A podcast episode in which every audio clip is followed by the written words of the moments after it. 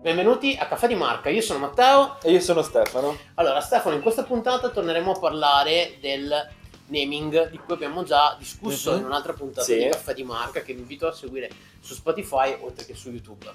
Allora, e questa puntata fa seguito anche a un reel che abbiamo già fatto, giusto? Mhm, Sì. Quindi per in- inquadrare bene le cose abbiamo parlato di naming in generale, oggi parleremo di naming, di naming nell'ottica del B2B, Sì. business to business. Sì, esatto.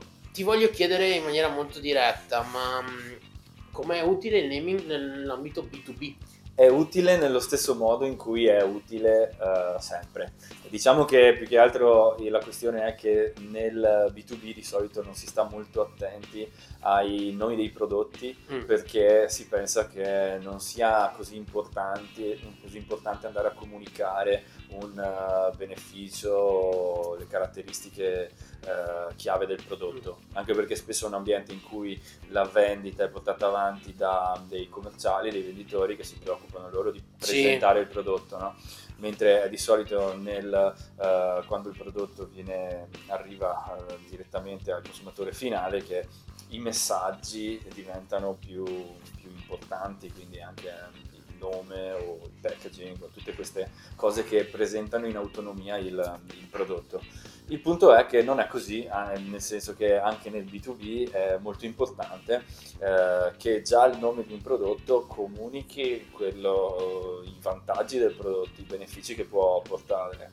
Sì, infatti molto spesso i prodotti B2B tendono ad avere delle sigle, dei codici che non esplicano nulla di per Questo è proprio un segno di quanta indifferenza c'è di solito Ah. rispetto a questa tematica nel B2B. Spesso sono codici alfanumerici eh, che nominano i, i prodotti, ok? Tipo X300, GD 3005, cioè cose di questo tipo e eh, te ti stanno comunicando qualcosa, capisci? No, sembrano una puntata di, di- di Terminator, tipo un film di Terminator, il nome di un Terminator. Il nome di Terminator, ecco. Comunque, mh, tu hai un esempio Sì, è un per darci esempio, un- infatti... un- un'idea, perché è importante anche capire poi nel concreto come questo come possono avviene. trasmettere in un modo molto semplice in realtà. Mm. Eh, noi abbiamo lavorato molto bene con eh, un'azienda qui di Padova che produce macchine spazzatrici industriali, quindi non una cosa di largo consumo, possiamo Sì. dire, ok?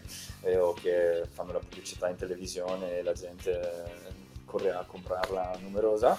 collezione estiva di idropolitrici, di Esatto. spazzatrici. Però eh, questa azienda si chiama MPHT che Mhm. lavora molto bene, porta delle mh, grandi innovazioni sul mercato e Mhm. comunque con eh, delle macchine se- semplici da utilizzare, solide. E quindi noi cosa abbiamo fatto? Abbiamo cercato di comunicare proprio questi temi.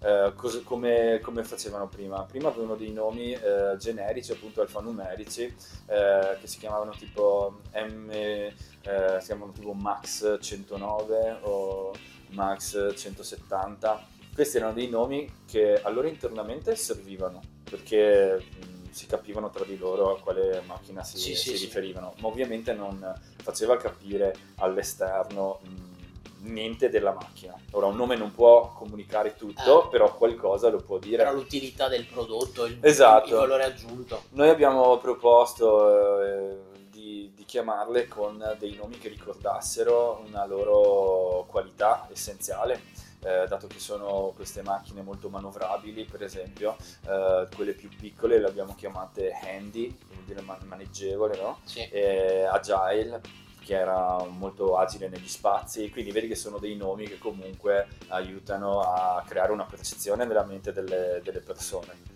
Ok, quindi il gioco in realtà è molto semplice, capire che anche quando si fa B2B eh, al centro ci va sempre il cliente, il punto di vista va invertito, non bisogna guardare le cose dall'interno in cui ci si capisce perché certi argomenti sono usuali, ma bisogna mettersi nelle panni di quelli che dall'esterno eh, non capiscono il tuo mondo come lo capisci tu, devi Sì, si aiutarli. rapportano con i tuoi prodotti, ovviamente avendo un nome che rappresenta meglio l'utilità, la funzione, Aiuta. aiuta a dare una percezione più, più- più precisa, Mhm. ok?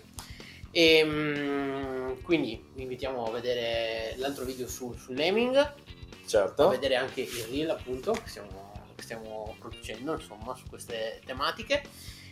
Seguite Caffè di Marca su Spotify e YouTube e sulle altre piattaforme di podcast tipo Amazon, tipo Apple.